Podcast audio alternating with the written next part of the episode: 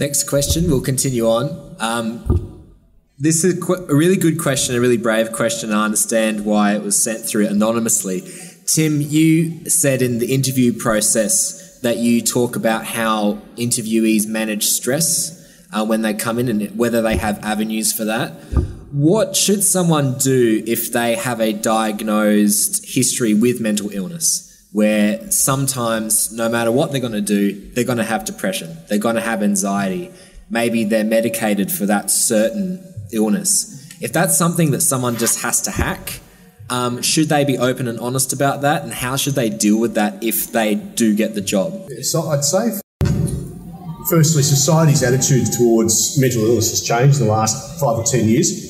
And fortunately, we're not, and we're not there yet, but we're moving in the direction. It's just the same as a broken arm or, a, you know, or, or heart surgery. It's, it's, it's another, you know, it's another, it's, it's an illness that can be treated, that can be uh, to, to be worked with. So um, I'd actually su- suggest that a it's not it's not the stigma it once was, and, and b if you're open and honest with the school about these sorts of things, they can then actually work with work, work with you, as opposed to them not understanding what's what you're going through or what or what's happening. Because then, if you don't understand or don't know about it, it's very hard to do um, to try and support that person.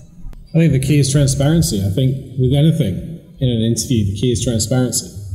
I think that um, is, I mean, let's be honest, it's a very, very sensitive subject. The idea of the mental, mental conditions is a very sensitive subject. And I can understand why the person who asked the question is asking about the issue of perception. But you've got to understand that the key word there is perception. And very often that can be a self perception. If you're honest with an interview panel, that's not no longer a judgment of you, it's a judgment of them. Does that make sense? as an institution, as an educational institution, as, as you've just heard from Tim there, he's aware of the fact that, and as many employers are these days, they're aware of the fact that you know things have shifted. And I think that's a really important thing to understand. So the minute you disclose that information, it's no longer a test of you.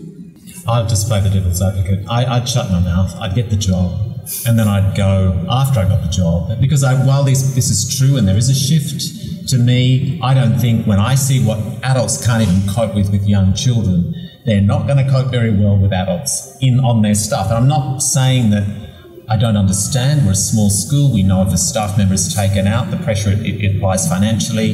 You know, the, how do we fill that space? I'd play the game, get in, and then I'd start. To be honest, just saying. Yes. I'm only talking to whoever's in. Yes say you've got something like anxiety or whatever, and you're very good at coping with it, and it might be a case of you might panic in a school year like once or once a term or something. Would you mention that to who's interviewing you, or just not because you know that it's not going to happen that often and you're very good at coping with it? Do you know what I mean? Like, would you tell the interviewer that? Yeah, DJ. Jump in on that and just say, I would personally suggest you cross that bridge when you get to it. Yeah. Um, if you think it's going to be a small issue and it's something you can bounce back from, once you're in there and you're established and you've already proven your worth and they see that you are that worthwhile person that you are, then yeah. having those down moments, you will notice the longer you're in the profession, people have terrible moments. People have lows. You will see tears in the staff room. People have horrible things going on in their real life that spills into their day, and that's unavoidable. And if you've built that network and you've kind of solidified yourself in that culture already, they will support you through it. And it's more about saying, look, here is why I am valuable. And then later on, people will understand that everyone is flawed. That's the ideal and that's the goal. Um, obviously, I cannot speak for everyone and I cannot speak for every institution, but 99% of the time, at least try and rely a little bit on human decency um, from those around you. Um, I'm seeing some shaking head, which doesn't always happen, but at least that's how I would tackle it um, as a person who does occasionally have issues with Great. I'm a little bit. I'm a little bit more optimistic than Louis on my right here. I'll be honest with you. He's shaking his head, but I'm not. And the one thing I would say to you is, I would actually a bit of a Trojan horse thing here. I'd ask the school about its induction program and its support structures for the first first year teacher and what the support structures and mechanisms are in place to support you as a professional. Because then you're looking, and it comes back to what I was saying previously. This is a test of the employer, not a test of you at that point. And then you know. If, you, if it's a question of managing your anxiety at that point, you know what the structure is. Do you go to your line manager? Do you go to your mentor? Do you have somebody who's assigned to you in that first year? Mm. And as Daniel said, there is human decency there in that staff room. It may not be an official mental relationship, but you're not going to be on an island for the whole year.